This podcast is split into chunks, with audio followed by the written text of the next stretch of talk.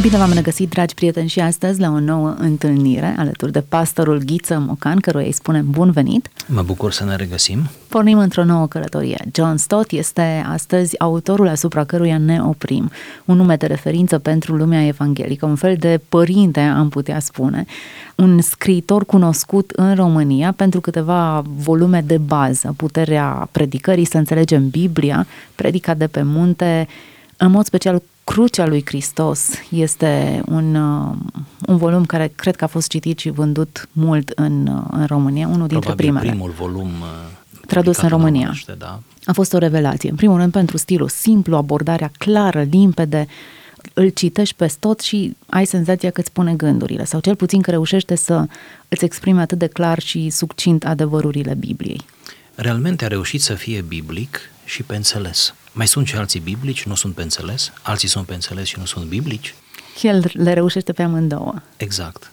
Reușește această alchimie care face ca teologia, prin uh, scritura lui și prin predicile lui, teologia să coboare din sferele ei înalte și inaccesibile și să ajungă la oameni.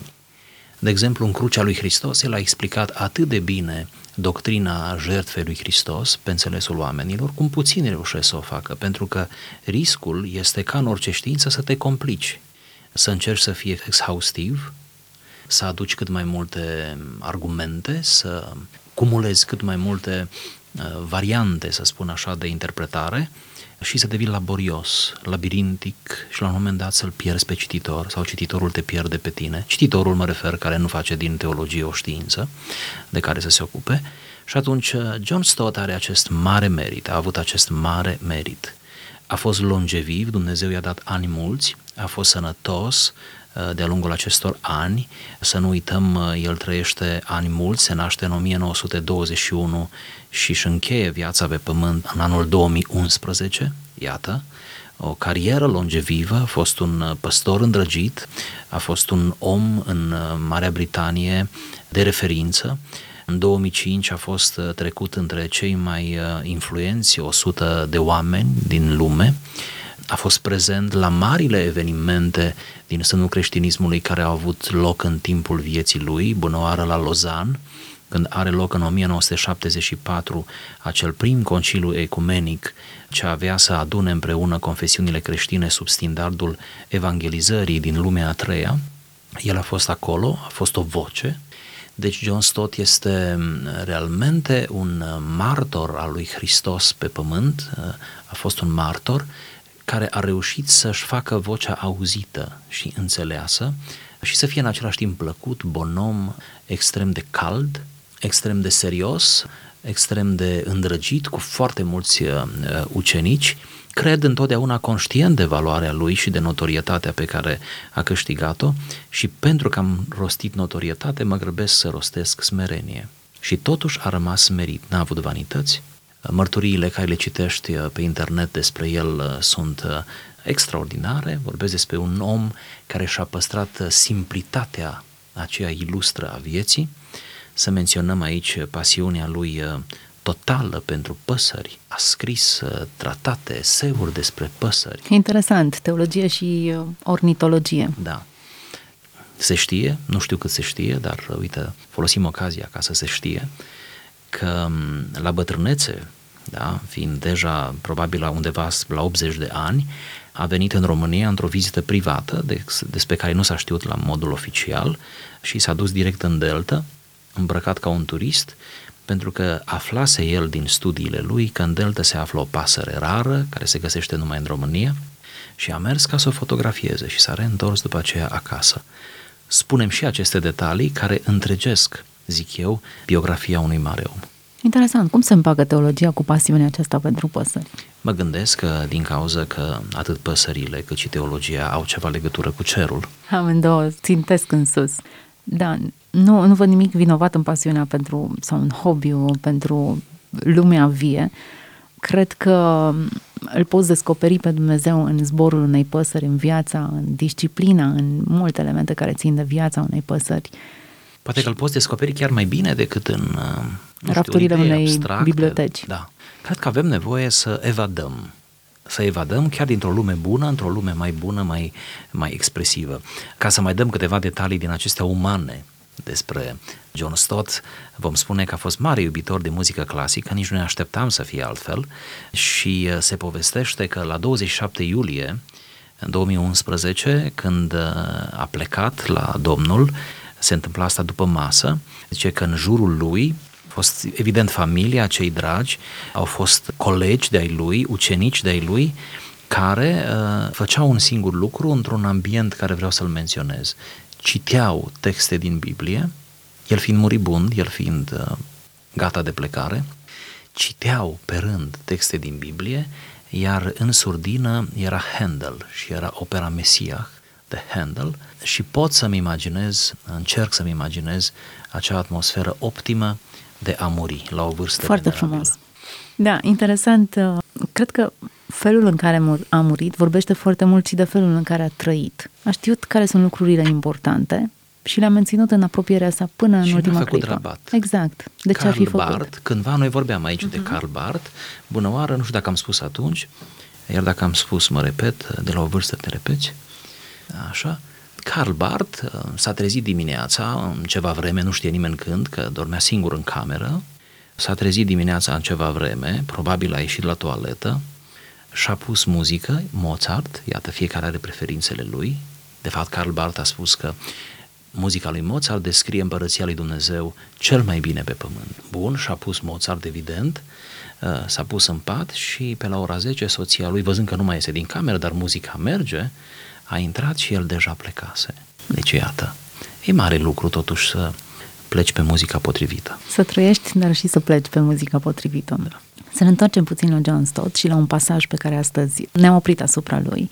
Un pasaj care e unul dintre ultimele texte pe care le-a scris. Am putea afirma că e ultimul, sau cel puțin ultimul text. Care a ajuns la noi. Care a ajuns la noi, care a văzut lumina tiparului, pentru că voi citi acest fragment, e scurt, a fost scris în anul 2010, cu un an și ceva înainte de plecare și apare în limba română ca postfață la carte de-a lui Stot numită Ucenicie Radicală, care a apărut la editura Peregrinul din Cluj. Așadar, John Stott scria Acum când pun stiloul jos pentru ultima dată, la vârsta de 88 de ani, mă încumet să trimit cititorilor mei acest mesaj de rămas bun – Vă sunt recunoscător pentru încurajările voastre, căci mulți dintre voi mi-ați scris. Privind înainte, sigur că niciunul dintre noi nu știe care va fi viitorul tiparului și al cărților tipărite. Dar eu am încredere că viitorul cărților este asigurat și că, deși alături de ele apar și alte forme, cărțile nu vor fi niciodată înlocuite cu totul pentru că ele au ceva unic. Cărțile noastre preferate sunt de mare preț pentru noi și chiar ajungem să avem cu ele o relație aproape vie și plină de afecțiune.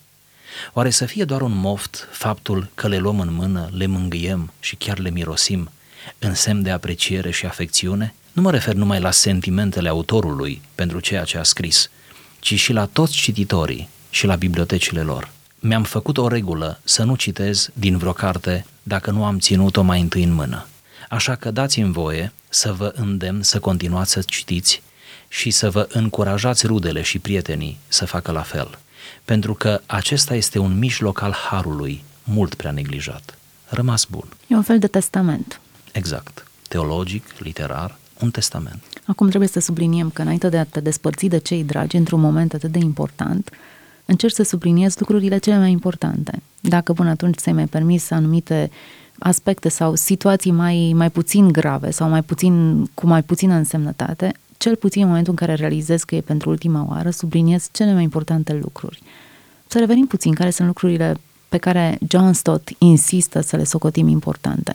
Aș remarca întâi gentilețea acestui mare om, teolog, scriitor, predicator. Aș remarca această frumusețe a recunoștinței. Vă sunt recunoscător pentru încurajările voastre, pentru că mulți mi-ați scris.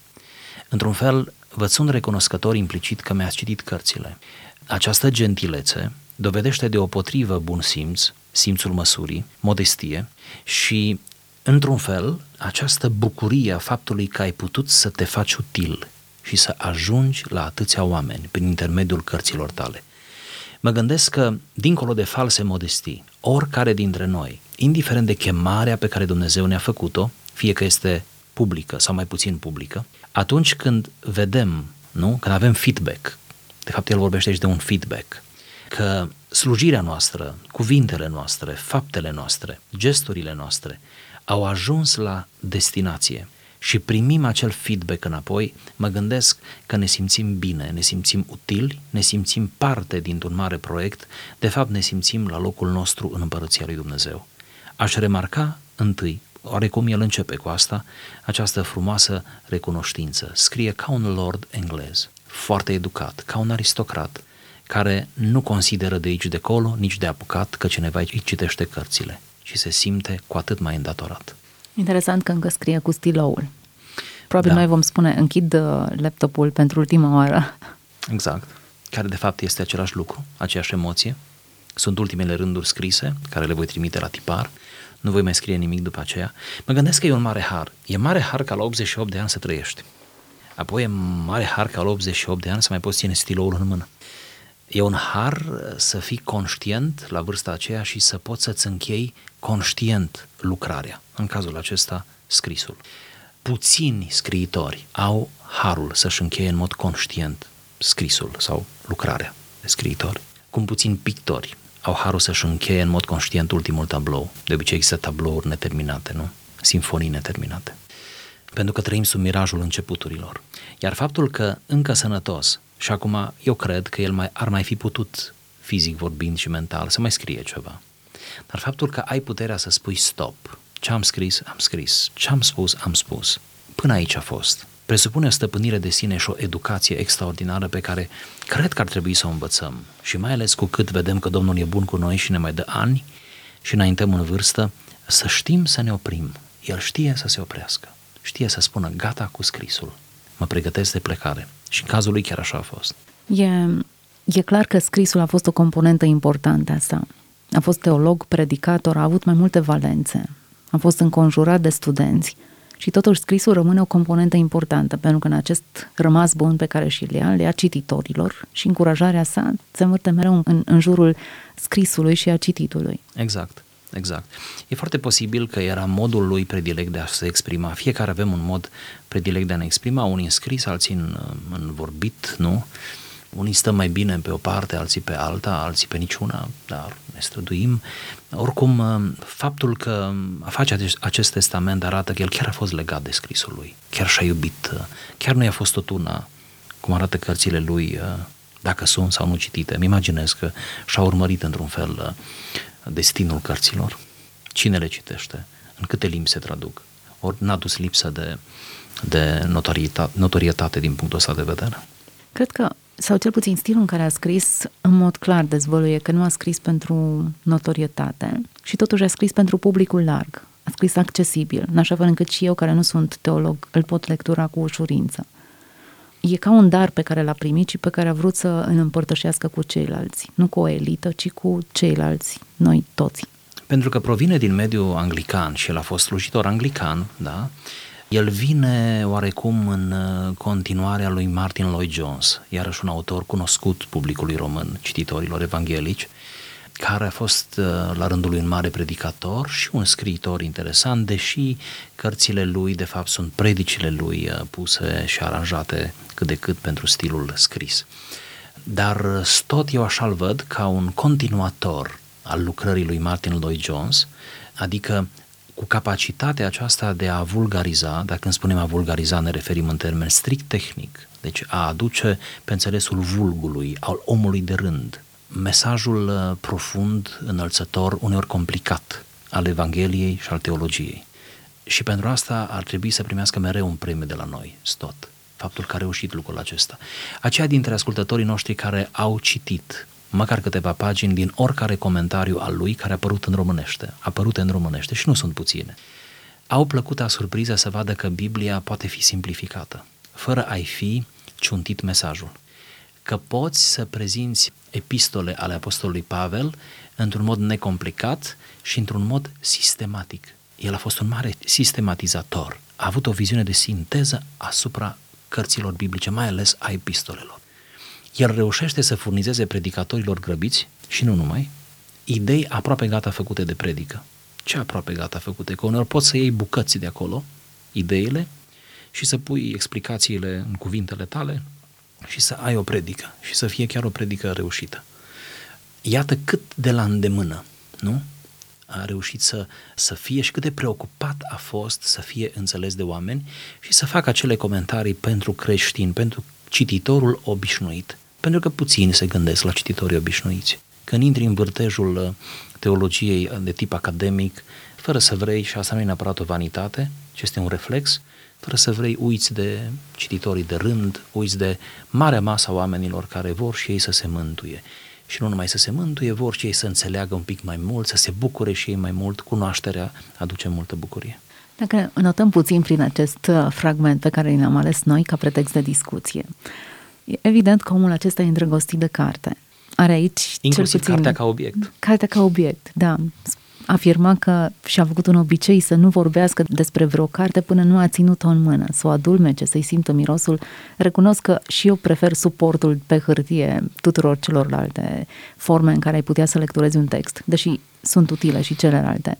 Însă mirosul acela de tipar creează o anumită relație cu textul citit. O relație vie, spuneți tot. Eu la fel, ca să fac o mică confesiune și eu prefer o relație cu, relația cu cartea, cartea obiect, deși tot mai mult mi se mulțesc cărțile electronice și aceasta și dintr-un motiv uh, legat de spațiu, totuși e bine să mai avem și alte... Și preț, ca da, să și preț, sincer. Da. Dar și de spațiu. Să ai și e foarte confortabil într-o călătorie să le ai pur și simplu să le răsfoiești. Dar lectura pe diagonală nu, nu se poate compara cu lectura unei cărți pe care o miroși, o simți. Sigur sigur. Pentru că avem nevoie să ne, să ne folosim simțurile. Vedeți, până la urmă, revenim la o problemă uh, antropologică veche. Omul, cu cât folosește mai multe simțuri în acumularea informației sau a cunoașterii, cu atât e mai, uh, e mai eficient.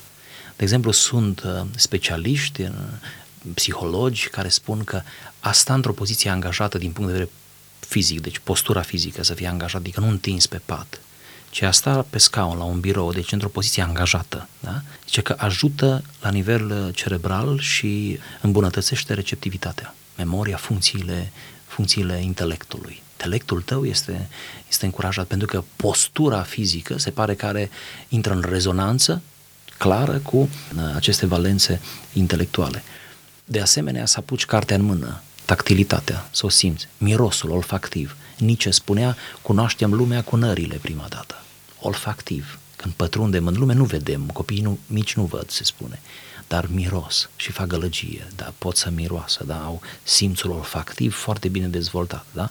Și unii rămân cu acest simț dezvoltat toată viața, atât de bine dezvoltat. Dar vreau să spun, deci cumva accesăm cunoașterea, orice tip de cunoaștere, și ne ajutăm și cu simțurile și cu cât mai multe simțuri, asta spuneam inițial, sunt, mai, sunt implicate în actul de asimilare și de cunoaștere, e cu atât mai bine. Aici cred că este farmecul, nu întâmplător, uh, a relației dintre om și cartea ca obiect, pe care și eu o prefer.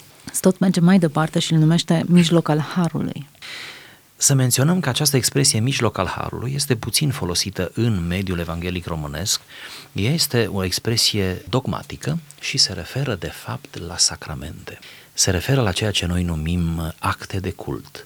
Catolicii numesc sacramente, iar uh, ortodoxii numesc în teologia lor taine. Deci v-am dat toate cele trei variante. Ei bine, cel puțin, sau în primul rând, teologia catolică, dar într-o oarecare măsură și teologia ortodoxă, implicit și teologia anglicană, pentru că anglicanismul este ceva de sine stătător undeva la jumătatea drumului dintre catolicism și protestantismul clasic, protestantismul de tip Martin Luther, Calvin, așa, și atunci teologia catolică, implicit cea anglicană, pleacă de la premiza că sacramentele sunt mijloace ale Harului. Deci este o definiție de dicționar, de manual, prin care Dumnezeu revarsă înspre noi, participând la sacramente, revarsă înspre noi Harul Mântuitor, Harul Sfințitor și mai multe haruri împărțite într-un mod laborios prin dogmatica deopotrivă catolică și anglicană. Bun, după ce ne-am isprăvit cu asta, să spunem frumusețea. John Stott atribuie cititului o funcție sacramentală. e un mijloc al harului. Interesant, aș fi lectura diferită această expresie. Da. Asta este o expresie de manual. E bine că, că vorbim despre ea pentru că ar fi putut fi înțeleasă în mod aproximativ.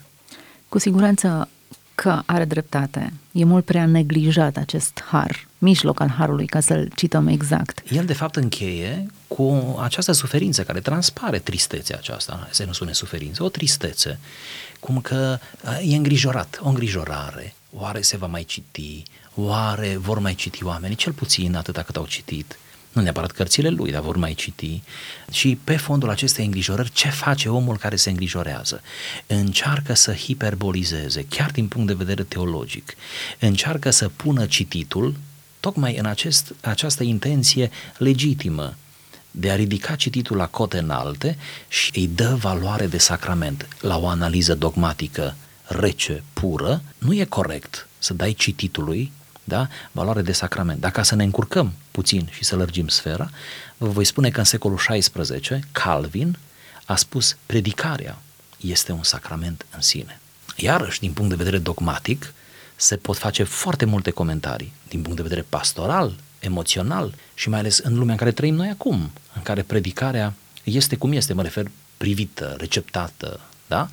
Și în care predicatorii se mai degrabă timorați și tot timpul să scurtăm timpul de predică, nu? Să, să fim cât mai conciși, să fim cu cât mai multe imagini, să toată presiunea aceasta a imaginii, a tehnologiei, a stilului acestuia sprințar de a predica, da?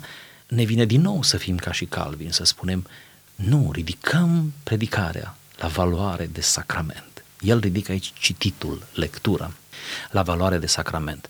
Și este superb, așa trebuie să înțelegem, să nu fim prea dogmatici și să vedem oare este sacrament sau nu este. Chiar întrebarea nu și are locul. Realmente este sacrament. Dacă ești un cititor împătimit, să zic așa, dacă ești un cititor serios, dacă ești un cititor de cursă lungă, dacă te, te încântă să citești, te salvează, de fapt, cititul, atunci chiar este un sacrament, pentru că recurgi la el în mod ritualic. Ea este la pol, pol opus cu, față de întrebarea pe care tot John Stott o formulează. Oare să fie doar un moft faptul că le luăm în mână, le mângâiem, le mirosim ca un semn de apreciere? Sau să fie mai mult, nu? Întrebarea este retorică. Evident, nu așteptam un răspuns, ci doar ne scutura pe aici, pe acolo. El vrea să spună, pentru că întrebarea retorică, nu, nu e doar un moft. E ceva viu, e ceva real, e ceva de care nu trebuie să ne rușinăm, e o participare emoțională, afectivă la actul acesta cognitiv al cititului.